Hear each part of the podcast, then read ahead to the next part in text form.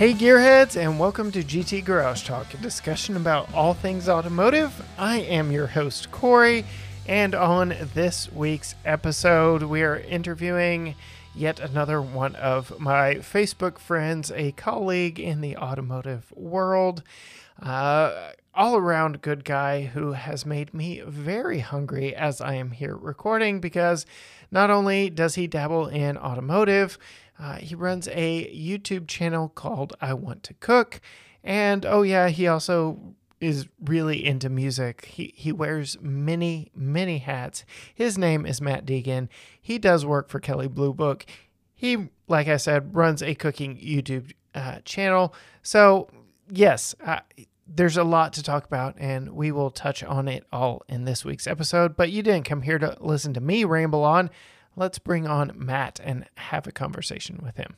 Well, I am so blessed and thrilled to have uh, Matt Degen uh, join me this week on the podcast and to talk a little bit of cars, a little bit of cooking. Uh, who knows what we will find in between? Matt, great to have you. It's great to be on. Thanks, thanks for having me. Absolutely. So you are the senior associate editor at Kelley Blue Book, correct? If you say so. Uh, no, I, I, think so. I think that's my most recent title. Um, yeah, yeah, that that that sounds good. Let's do with that. Yeah. I work for Kelley Blue Book. Okay, well there we go. There we go. Uh, you are actually not the first KBB employee to have joined me here on the GT Garage Talk podcast. A few weeks ago, I was blessed to get to speak with uh, Lyn Woodward and cover her journey in uh, all things rally. So I'm just I'm very thankful for y'all as a company. I, have relied on the website and Micah and all of his team on YouTube reviews until jumping into it myself. So, very appreciative of all that Kelley Blue Book does. Very cool. We've got a great team. Uh, Lyn is absolutely amazing. Micah is amazing. Um, yeah, no, it's, I mean, our editorial team um, maybe I'm a little bit biased, but I, I, really do think we have the best editorial team in the business, and uh, I, I feel super blessed just to be a part of it. Yeah. So that kind of leads me into what exactly your role is there at KBB. And uh, I know you've done some traveling. You recently got back from a really cool trip. Uh, but what all do you have your hands in there at KBB? Yeah, yeah good question. So uh, I just celebrated about ten years uh, at the company, so been there been there a little little while. Uh, I was hired uh, basically to review vehicles, and uh, that means to you know test drive new cars, uh, you know go on the press launches, test the, the fleets that we have regularly in, do comparison tests, and basically write the reviews. So if somebody goes to um, you know KBB and they want to uh, see a review of, of, the latest Honda Accord, uh, you know, there's a good chance that that'll have my byline. Um, that's basically what I do is is is write reviews, write comparisons, etc. A little more recently, I actually took on a different role where I'm doing more editing versus writing, and uh, we just we had a need for for more editing, and I'm I enjoy editing. Uh, so it's been a nice. I don't want to call it a break, but just something different. I'm still right. I'm still writing about cars. I'm still going on press launches once in a while, but I'm not doing it uh, as much as I was. I'm just kind of uh, doing a little more editing, helping some of our freelance writers, etc., to uh, you know kind of get better at their craft and and whatnot. All right. Well, that's awesome. The uh, the world needs uh, many many more good editors. As uh, some may know, I do freelance writing on the side, and it's always good to come across a good editor versus one that's uh, just an old grouch. So uh, the world is in need of good editors, but. I understand, granted, I've only truly been in the review world for a year, that it, it has gotten very different anyway, on the review side of things, fleets have changed and shifted, and uh, different brands are doing different things. I know for us here locally, Ford is um, struggling just to have vehicles with chip shortages and all the fun stuff that's going on in the automotive industry right now. So, um, just a, a, different look uh, for sure on this side of things. Auto shows are a little bit different and um, just you know evolving with the times, right? Yeah, far different. We're seeing that, like you mentioned, auto shows and just the way cars are being launched these days. Uh, you know, even pre-pandemic, we saw some of these changes, and then when the pandemic arrived, uh, you know, everything went out the window as far as what we know uh, for, for, any regularity.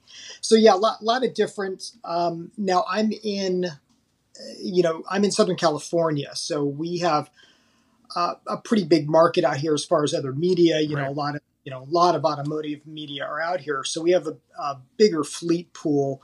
Um, you know, that's not exactly um, you know hurting or in the middle right. of no. So yeah, we we have a little more access, but but um, you know, I'm, I'm sure even there, you know, you can't you can't give a car that you don't have in your fleet, right? And if there's a chip shortage or, or whatever that's made that car unavailable, it is what it is. Yeah. So that that kind of leads me to, uh, you know, we will get into. I've got some fun questions uh, to to end the interview, but what what would you say as perhaps one of the more memorable vehicles or vehicle launches that you have been to in, in your career? Oh, gads. so the, what you hear is my mind flipping through hundreds and literally hundreds of of vehicle launches and press trips.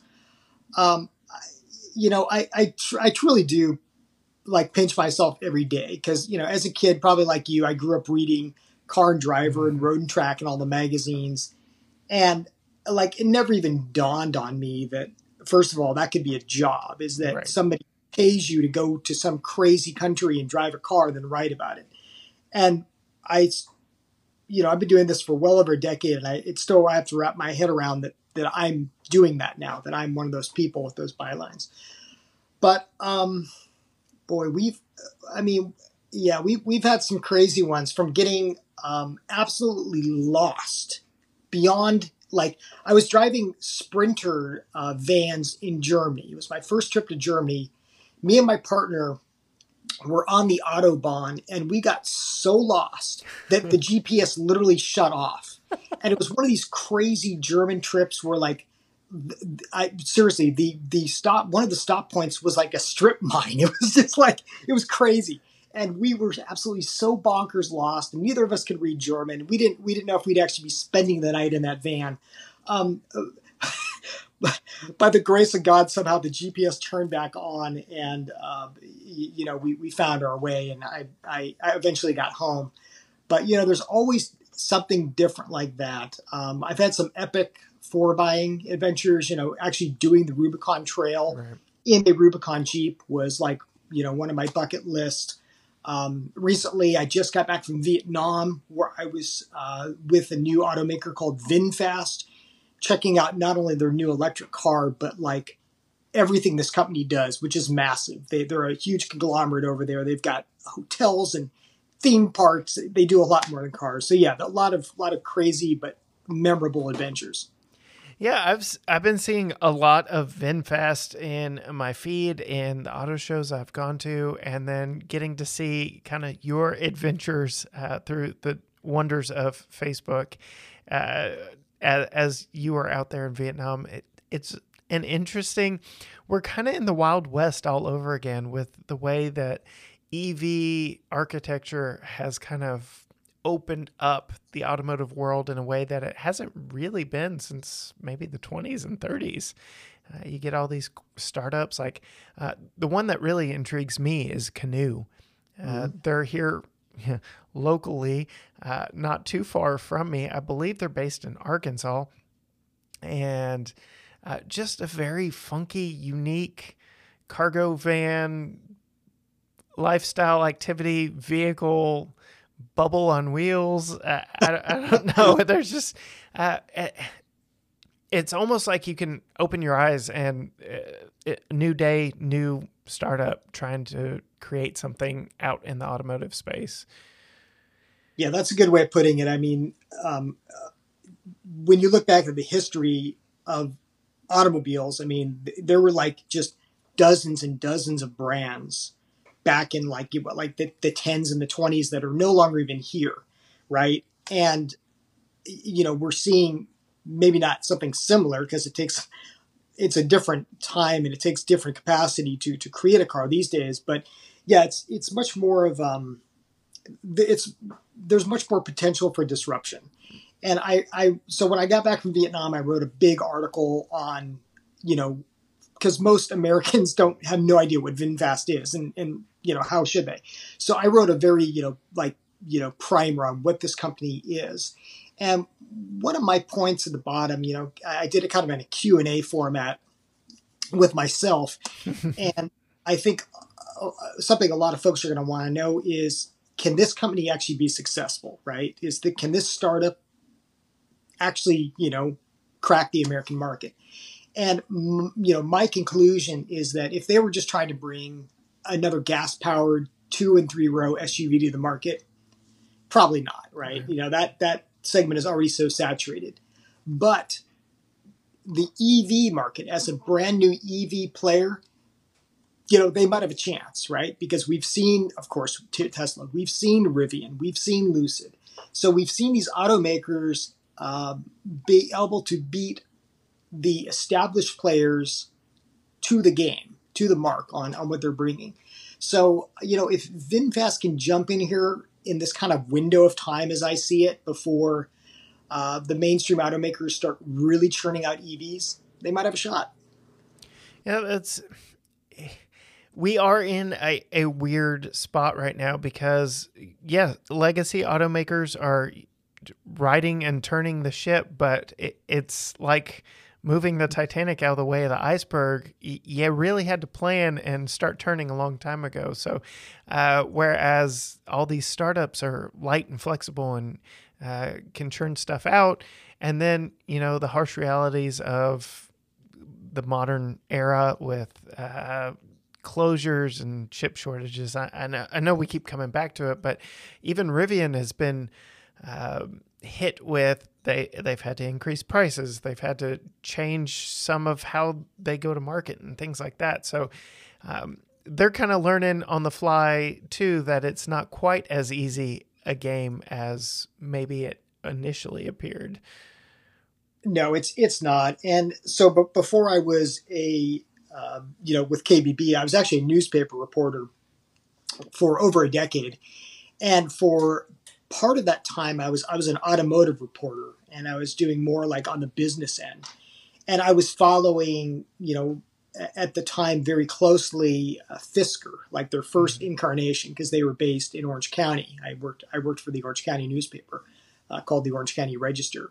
And you know, that was a big deal. And kind of following them from, you know, their very beginnings to kind of their flame out uh, you, you, know, it was a good lesson in just how tough it is to crack to crack the U.S. market to actually make and not just make a, a, vehicle that people will buy, but to, to continue and survive. And yeah, there's a lot of lessons there, and it's it's so so tough. I mean, you know, they can come about with all these big grandiose plans. The one I love to hear all the time is you know these automakers and say, yeah, you know, in five years or two years or whatever, we're going to be churning out half a million cars. It's like, okay. I mean, if if, if you say so, I, it just we've all heard it before, and you know, props for these companies for trying.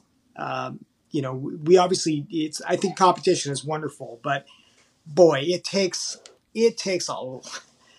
It's kind of like the biggest home project you've ever had, in my opinion. It's going to be. It's probably going to be at least twice the cost and mm-hmm. t- twice the length of time. I mean, it just takes so much, so much money and and so much effort and intelligence to to make it and to do it right. So it's interesting that you bring up uh, Fisker because I was at the LA Auto Show this past November, and Henrik Fisker, the founder and CEO, was there, and they're basically coming back. They're going to do it again, and. Uh, changed up the formula a little bit, learned a lot from, as you put it, his uh, first go and flame out. And what what are your thoughts on the Fisker Ocean and this new kind of idea. He seemed he seems like a very passionate individual. He came out there, went completely off script with his boxed water. So,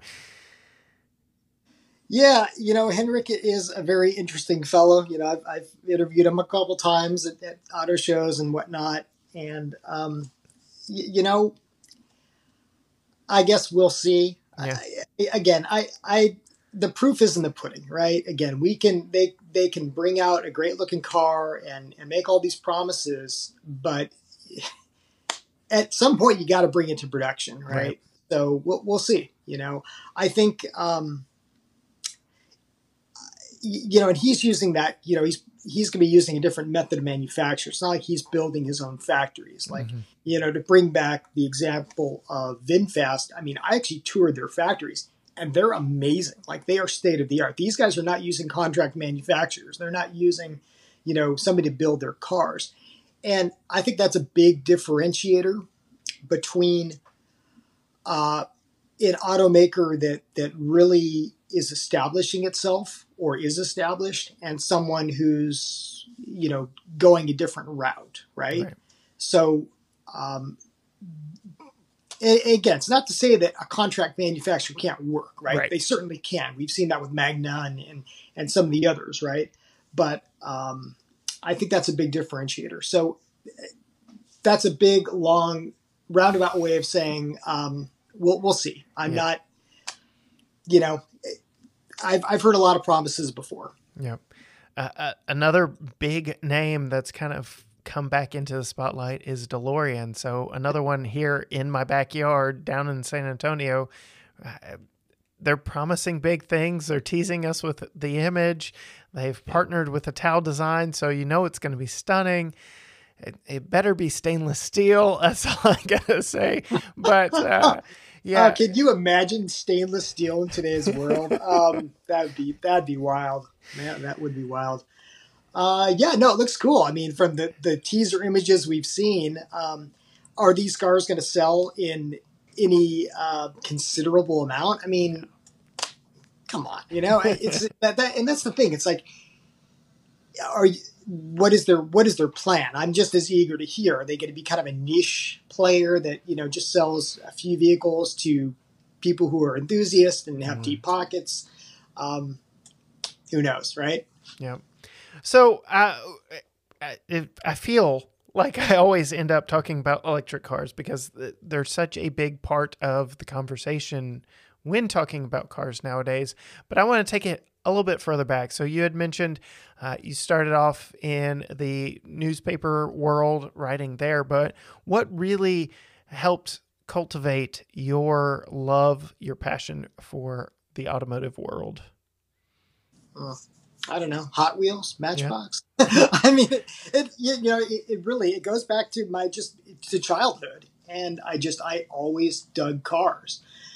Um, so yeah, I, I, mean, how do you get a passion for anything, right? Mm-hmm. It's just, I think sometimes there's something that just ignites it in you. And, and I don't know that there was any one thing that did that. Um, as a, as a kid, uh, you know, we didn't, we didn't have a whole lot of money growing up. So my parents were always finding different ways to make money on the side. And one thing my dad would do, my dad is absolutely brilliant. He is uh, basically a self taught everything, and he's really good at fixing things, like anything. And he would buy and sell cars. Um, he would just buy just about any car you can imagine, fix it up, and then resell it. And I remember, I remember we had old Jeeps, we had Rovers, like the actual sedans. I mean, like cars you'd never even heard of. So, you know, maybe that had uh, an influence. But I, I really, Cory, I think the really the biggest thing that really set off my passion for cars. Now that I really think about it, was this old beat up secondhand go kart my dad bought me. I came home from school one day. I must have been in like the third or fourth grade. I was really young. And I see this old rickety go kart. It just had like a Briggs and Stratton engine attached to like one wheel on, on the rear and I drove that thing for hours and hours and hours. I loved it. And I think that's maybe what really kind of ignited my love for cars and motoring was just that little go-kart just just running that thing for hours. I loved it. It was it was amazing. Wow it it only takes one just little taste for you to want more. Yeah, I've got a little uh, Power Wheel Jeep for my son, and of course, you know, doing what we do, testing vehicles all the time. I've totally and utterly ruined him by before he even turned four. So um, I, I'm I'm in a world of hurt when he actually wants his own car. so I'll, I'll, figure that out in, in due time. But self-inflicted, my friend. Yes, yes. Uh, I, I frequently tell the story. We had a podcast guest on um, who Brad Bowen he brought his 1991 Lamborghini Diablo to my house, wow. and I kid you not, when I saw him turn the corner, I knew he had a Lamborghini. I didn't know what it was, which model. When he turned the corner, I got weak in the knees and I about fell over because I had that exact model, color, wheels, everything. And to see it driving down my street towards my person and then to be handed the keys and said here you go. Just what what is life right now? Like uh, me and my co-host at the time uh, took it for a drive around my neighborhood and attempted to put something on youtube from it but it was basically just us smiling giggling and laughing around my neighborhood it, it, it's just ridiculous uh, the love of cars and what's out there. I, um, yeah. Sometimes it's nice to meet your heroes. Yes, and uh, I've done a few videos on that uh, premise. So I fell in love with the fourth gen Camaro, and that kind of translated into Corvette, and then it just spewed out into everything. So I recently, I mean, very recently, drove an 05 Corvette convertible. And uh, there's just so much to love about its simplicity, about it had a mission go fast, sound good, look good. And I, I was not disappointed all this time later. It, it yes, uh, there's a lot to be said about meeting meeting your heroes. It's sad when they don't live up to uh, how you've built them in your head, but there are some cars out there that I still are on my hit list that I can't wait. well, we'll hope you get get to get a chance to hit them all. Yes, yes. Hopefully, uh, all in due time, right? All in due time. So, um, one more question about your automotive past. Any notable vehicles uh, in your personal lineup of uh, cars? I know, like I said, you and I you know we're constantly in something new, uh, testing them out. That doesn't exactly count, but like vehicles that you I don't want to say idolized, but just loved and take taken in, wish you had back, whatever the case may be. Yeah, yeah. Well, uh, they're pretty eclectic, as as you can probably imagine. Um, uh, Acura NSX is just Ooh. it's it's a I really, really enjoy the heck out of that car. Both the, well, both the original and then the uh, more modern equivalent that sadly is, is going out the door. Mm. That, that's fan, fantastic vehicle. Um, one of one of the cars that I really enjoyed and and I miss is it was one of uh, it was my long term test car for kids. I think I had it two years. Uh, was the Volkswagen Alltrack. Um, that was such a, a, cool vehicle. Again, they, they stopped making it, only lasted a few years, but it's basically a, a golf wagon that had all wheel drive and was lifted a little bit. And part of that was just because of the experiences in it. Yes, it was, you know, practical and all that, but uh, my wife and I, we had taken, uh, we actually drove that car out to Texas with um, with our, our dog at the at the time, and we have just we've created so many memories in that car. So that was that was a lot of fun. You know, it's just the memories. Um, a little more recently is the Bronco. I just mm-hmm. I I absolutely love that vehicle. I mean, I, I'm I'm not ashamed to say it. I I absolutely love. I think Ford did such a great job. Um, they really I, did. I love I love that vehicle so much that uh, I recently rescued another dog, and I named him Bronco. His his name is Bronco, and I've got kind of a manifest destiny situation going on where at, at someday he will be my my my passenger, my right side passenger in in the Bronco. Interesting, interesting. Yeah, I I'll be in a world of hurt when my wife and I finally decide to pull the trigger on buying our next vehicle because we had a Bronco for a week and it left a very strong, favorable impression in her mind. others have as well. So it's going to be really tough for us to decide on something. But she left that review saying, All right, when are we getting one? And I'm like, ah, I mean, we don't need a car right now. So, yeah, it, it, they did so much right with that car. And it is a shame uh, that Ford has had a such a bumpy rollout with it, both of some of their own doing and a lot of you know the world times that we're in. So uh, yeah, just all around very very good fun vehicle. So you're not just into cars, you have a YouTube channel yourself and I can see it. Our, our listeners cannot. You've got a lot of stuff back behind you from uh, your YouTube life and this other life you live after hours. Could you tell us a little bit about that? Man, it, it, it almost sounds like like a superhero. Right? I have I have this dual personality. Uh, yeah, I kind of I kind of do. So I'm I'm obviously into very much into cars, but I'm just as much into cooking. Uh, my m- little background on me is actually before I was a car writer, I was a food writer. Okay. And I got really, really serious into my food writing. I and I kind of went method. I said, if I'm going to be a food writer, I'm going to go to culinary school. I'm going to learn. I'm going to actually become a trained chef, not to run a restaurant or anything like that, but just to really know what the heck I'm talking about when it comes to writing for food. So while I was working full time as a newspaper reporter, I actually went to culinary school. It took me five years, but uh, I got, you know, I, I went through the full program became a trained chef, and I was doing food writing for a number of years, uh, up to quite recently, actually. Uh, but some of my, my freelance food writing dried up when the pandemic hit. And I said, well, you know what? Why don't I just start a YouTube channel? Mm-hmm. So I, I have a channel. It's called I Want to Cook. Real simple. And just like, you know, I think every video is a learning process. It's it's right. been up a couple years now, and um, you know, it's a lot of fun. It's it's for it's for people who you know who are.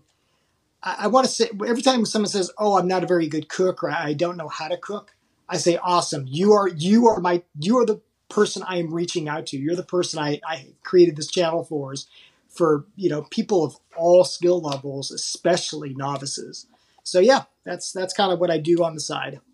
Well, I've uh, appreciated our Facebook friendship because you've shared obviously all your videos that way and that's how I kind of got to know you a little bit better was watching your videos. I, I would say I'm somewhere in that realm of novice to, you know, wanting to do more and explore more.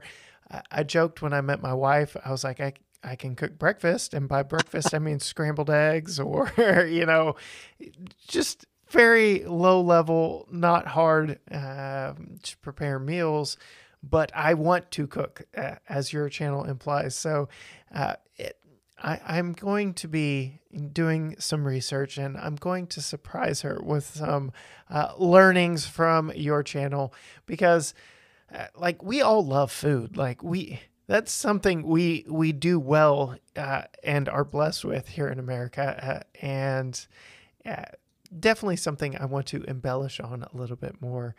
But uh, what would you say ha- would be your like go-to dish for um, somebody getting new, getting into it but wanting to impress somebody?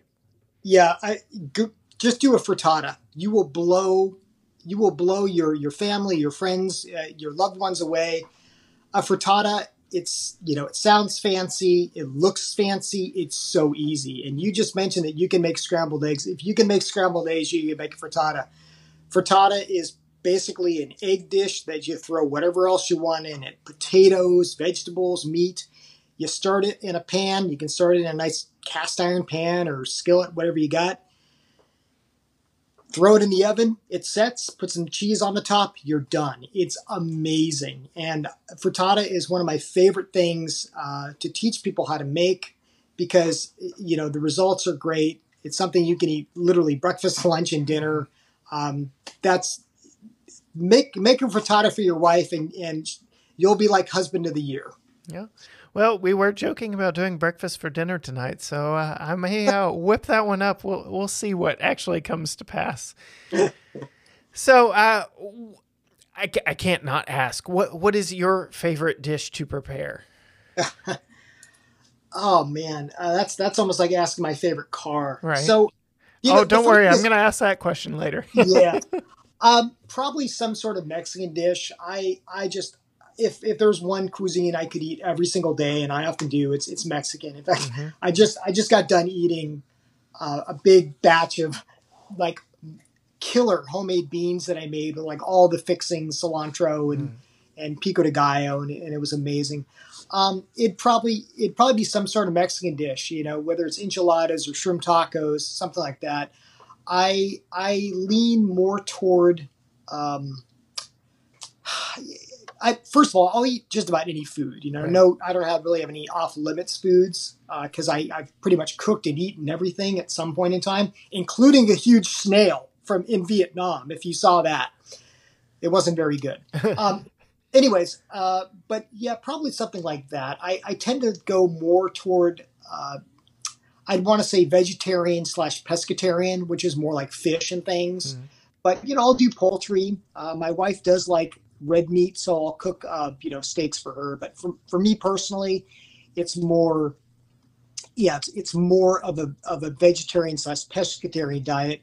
I'm also gluten free, so you know I, I that has a, a, bit of an effect as well. Yeah. Well, uh, you definitely cannot go wrong in my household at choosing any Mexican dish whatsoever. I'm in a Lexus LX 600 right now, so me and my wife we're going to load up. We're going to start heading your way. Uh, you'll have a dish ready for us when we get there, right? Yeah, come on over. It'll it'll be hot out of the oven. Oh yeah, sounds great. All right. Well, Matt, before we close out, I do have a, a series of fun questions that'll help uh, us as an audience, me as an interviewer, uh, get to know your brain, your psyche, how you think just a little bit more. The Ooh, segment that's a scary thing. Be, be careful of what you ask for. Yes.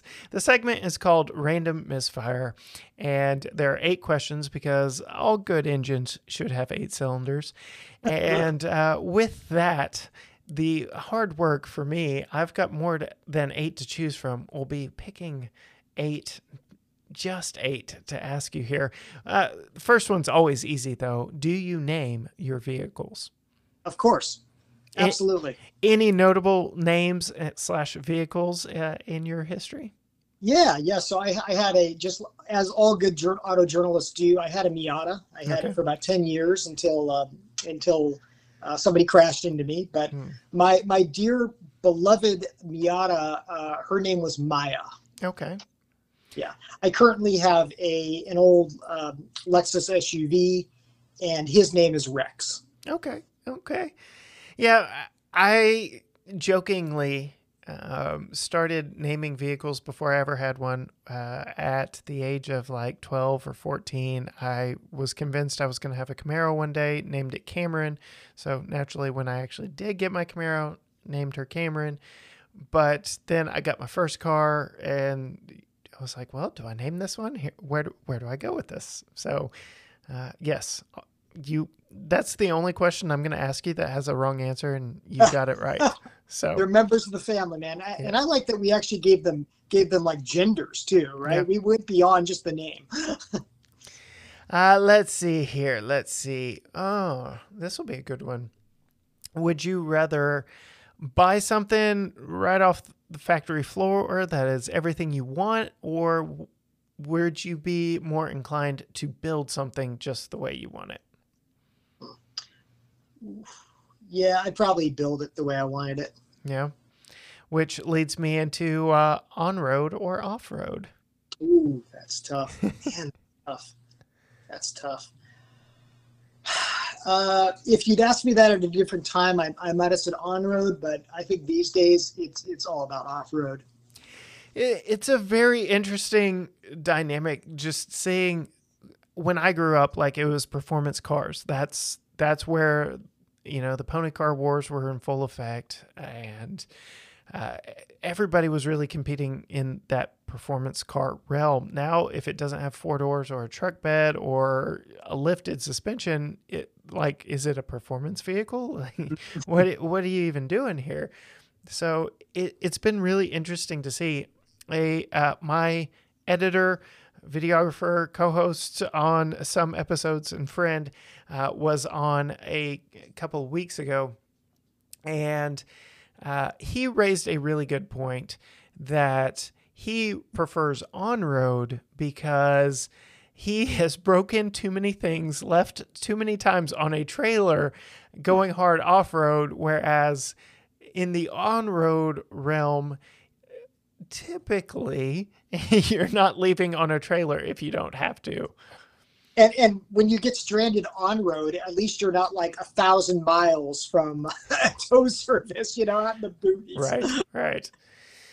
Ha, ha, ha, ha, ha. Let's see here. Mm. Do you hand wash your vehicles? Absolutely.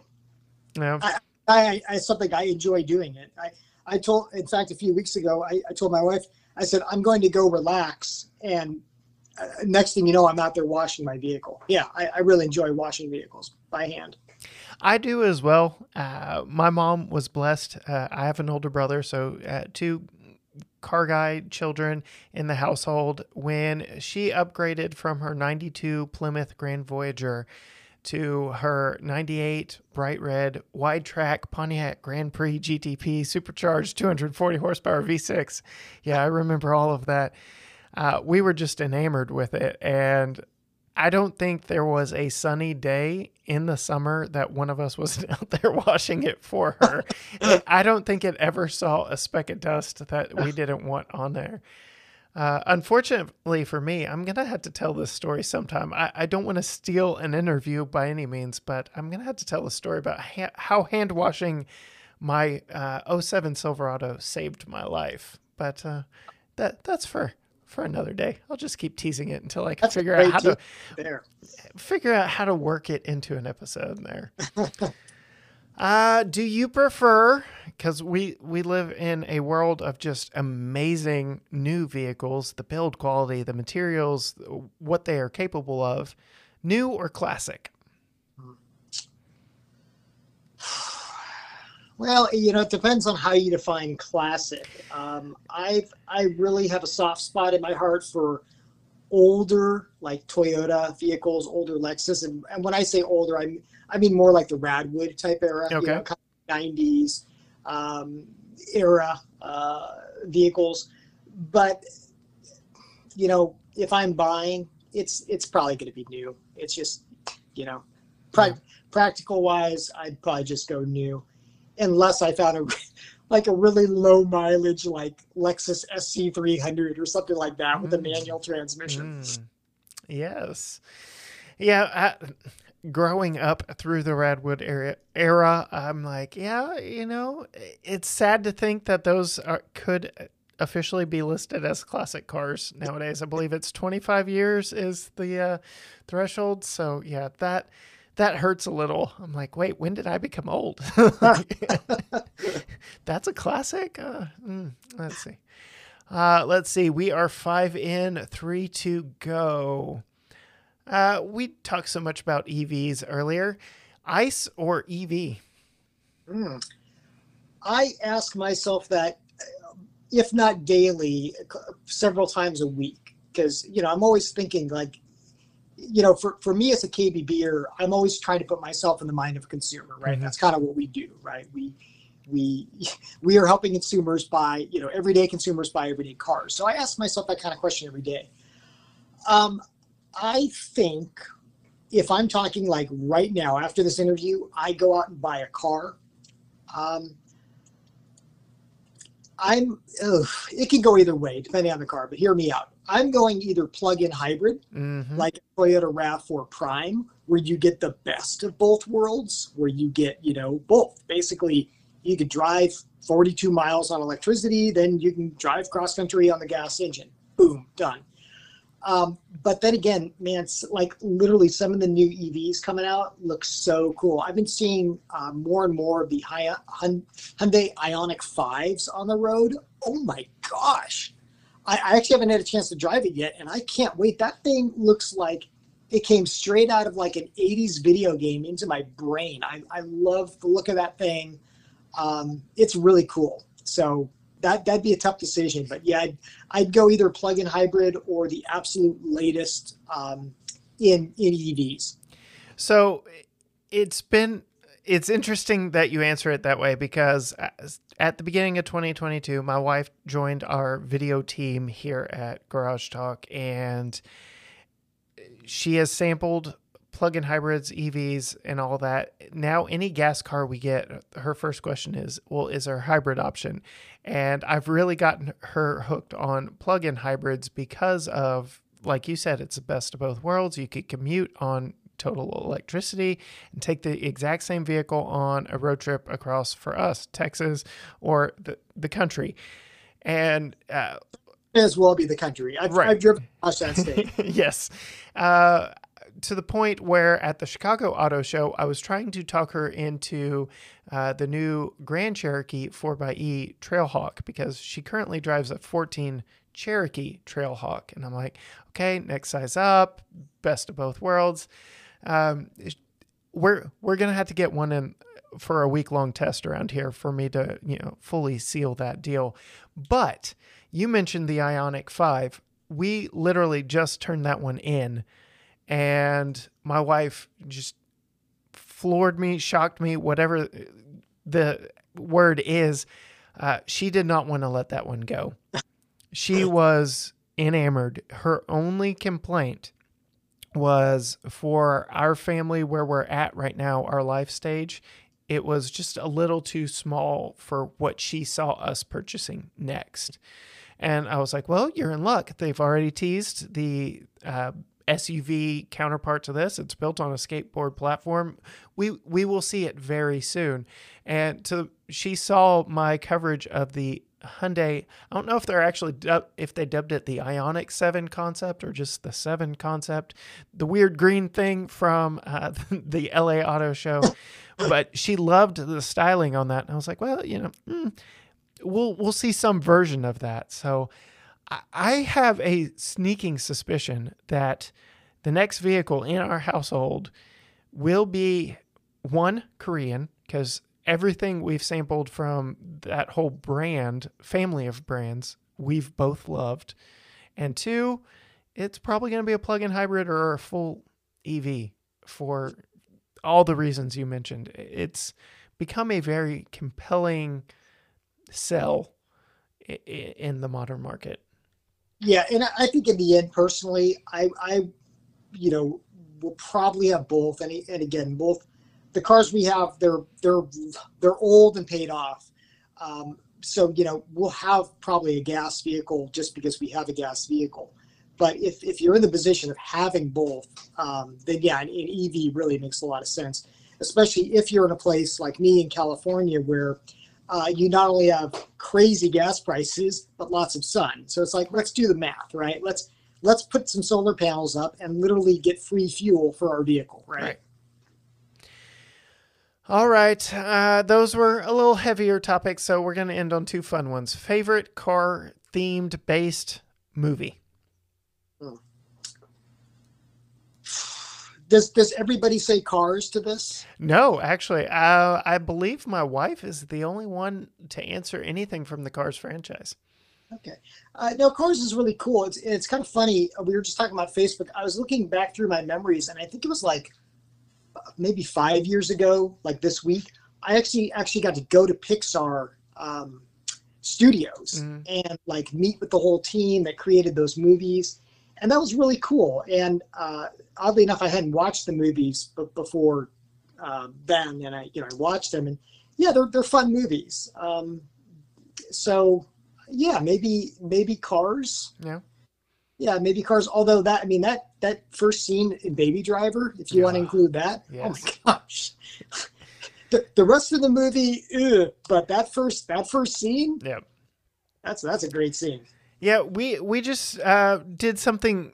Uh, we didn't go to Pixar. We didn't meet the creators, but we did the next best thing. Uh, we took our son for his fourth birthday to Disney California Adventure to Cars Land, and then drove home down Route 66, stopping at all the iconic uh, landmarks that inspired the town of Radiator Springs. So there's a uh, station in Shamrock, Texas that inspired Ramone's. There's uh, a cafe in Adrian, Texas that spi- inspired Flo's. And there's uh, a motor court hotel, motel in Tucumcari, uh, New Mexico, Arizona, New Mexico, Arizona.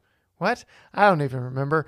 But uh, that inspire in, helped inspire the cozy cone. It was just so much fun, and then getting to meet the people all along the way that helped make Route 66 America's Main Street. It, it, it was an awesome experience, trip, video making process. Last but not least, you referenced Baby Driver. Uh, another thing that movie is famous for is its soundtrack. What is your driving soundtrack? Ooh, good question. So uh, we'll open up a little, just a tiny other can of worms. I used to be a music journalist as Oh well. my goodness. I'm Man really of many hats. audio. I'm really into music. Um, probably anything by like U2, um, Switchfoot. I'm into them. Uh, the Killers. It, it, it's it's it's mostly those types. But I I mean seriously, I've got. I'll, I might date myself here a little bit, but I've probably got about three thousand CDs Mm, uh, because I used to get CDs sent to me all the time back back in that era. Uh, most of them are ripped now, but yeah, most probably something upbeat like that. Um, but really, the, the the spectrum is absolutely huge as far as as far as what I like. But yeah, usually something more kind of upbeat, and I guess what you would call uh, alternative. Okay, okay. I have to ask just because you referenced it now. What was your car CD transport device? Was it a zipper binder? Was it hard shell case? Was it was Velcro involved? What are we what are we talking about here? How did you transport your music? Well, I, I couldn't do the I couldn't do the thing on the visor because it would just be too many, Right. and it would risk, uh, you know, potentially um, serious cuts if I were in an accident with these these metal flying frisbees. So no, I, I went probably with the binders Yeah. uh, if if I had that. In truth, nowadays I just put everything on a thumb drive Mhm. and I just stick it in the, um, you you know, because modern cars don't even have CD players Right. So, just rip everything in a high resolution uh, form called FLAC. So I still get the good sound quality, but I've got you know thousands of songs on a, on a thumb drive. Okay. Okay. Uh, bonus question here. Now that I know you're an audiophile and have sampled many, many a vehicle, uh, when I was in a Maserati Levante Trofeo, we had a Maserati rep with us that had a thumb drive with high quality music that he played and, you know, helped us sample and truly experience the sound system.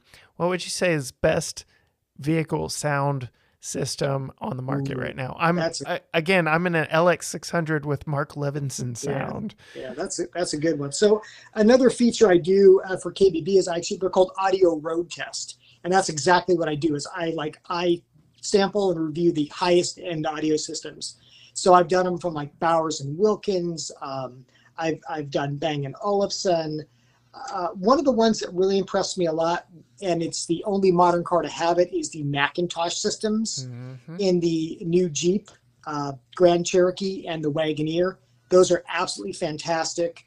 But uh, I don't know, man. They're like there's some surprising ones. Like the ELS system in in in some of the Acuras are really really good. Um, but boy, favorite one, I don't know, man. There's like you know the Krell is amazing in, in the few cars they're in. I think right now, ah, boy, right now I'm putting. I'm saying the Bowers and Wilkins and some of the BMWs Okay. uh, with with the diamond speakers are fantastic, and the and the McIntosh and the Jeeps. They're they're they're just wonderful. Oh, and the Burmesters and the Mercedes. Okay. Those those are awesome. Love those. Well, there you have it, gearheads. Uh, from a man who knows his stuff right there BMW, Mercedes, or a, couple of the newest, highest end Jeep products in the Grand Cherokee and Wagoneer. Uh, well, Matt, uh, absolutely great to have you on the episode. I, am going to keep you around after you and I hang up here uh, for a little extra conversation. I've got two more questions for you behind our Patreon paywall. You can go to patreon.com slash GT Garage Talk and sign up to hear just a couple more questions from Matt. But uh, I know we've talked about it a lot. They can find you at KTBB and where else? you, you can find me cooking on YouTube at I Want to Cook. So there you have it. Uh, Matt, thanks again for coming on and just sharing your experience and your expertise with us. Thank you. All right, there you go. Another week down. A great conversation with Matt about all things automotive, all things cooking, a little bit of music in there. Uh, you know, I, I didn't even get to really investigate his trip to Vietnam as much as I wanted to. You know, I wanted to talk about, you know, different culinary practices and traditions uh, there in Vietnam. You know, he, he hinted a little bit, you know but my wife has eaten guinea pigs. Uh, there, there's been a lot that uh, we could have examined just on the food aspect of things and just on that recent trip. But uh, alas, we only have so much time here on the podcast. I'm so grateful for him coming on and joining me. Uh, you can find him over at Kelley Blue Book at kbb.com. You can find him on the YouTubes. I Want to Cook is his channel if you want to put a face uh, to the voice that you heard with me here today. Uh, but just incredibly grateful for his insight, his wisdom, his experience, all, all that he's been through doing this for many years. As for me, you know where to find me GT Garage Talk for all things uh, GT over here, including links to our Facebook, Instagram, and YouTube channel. Until next time, Gearheads, bye.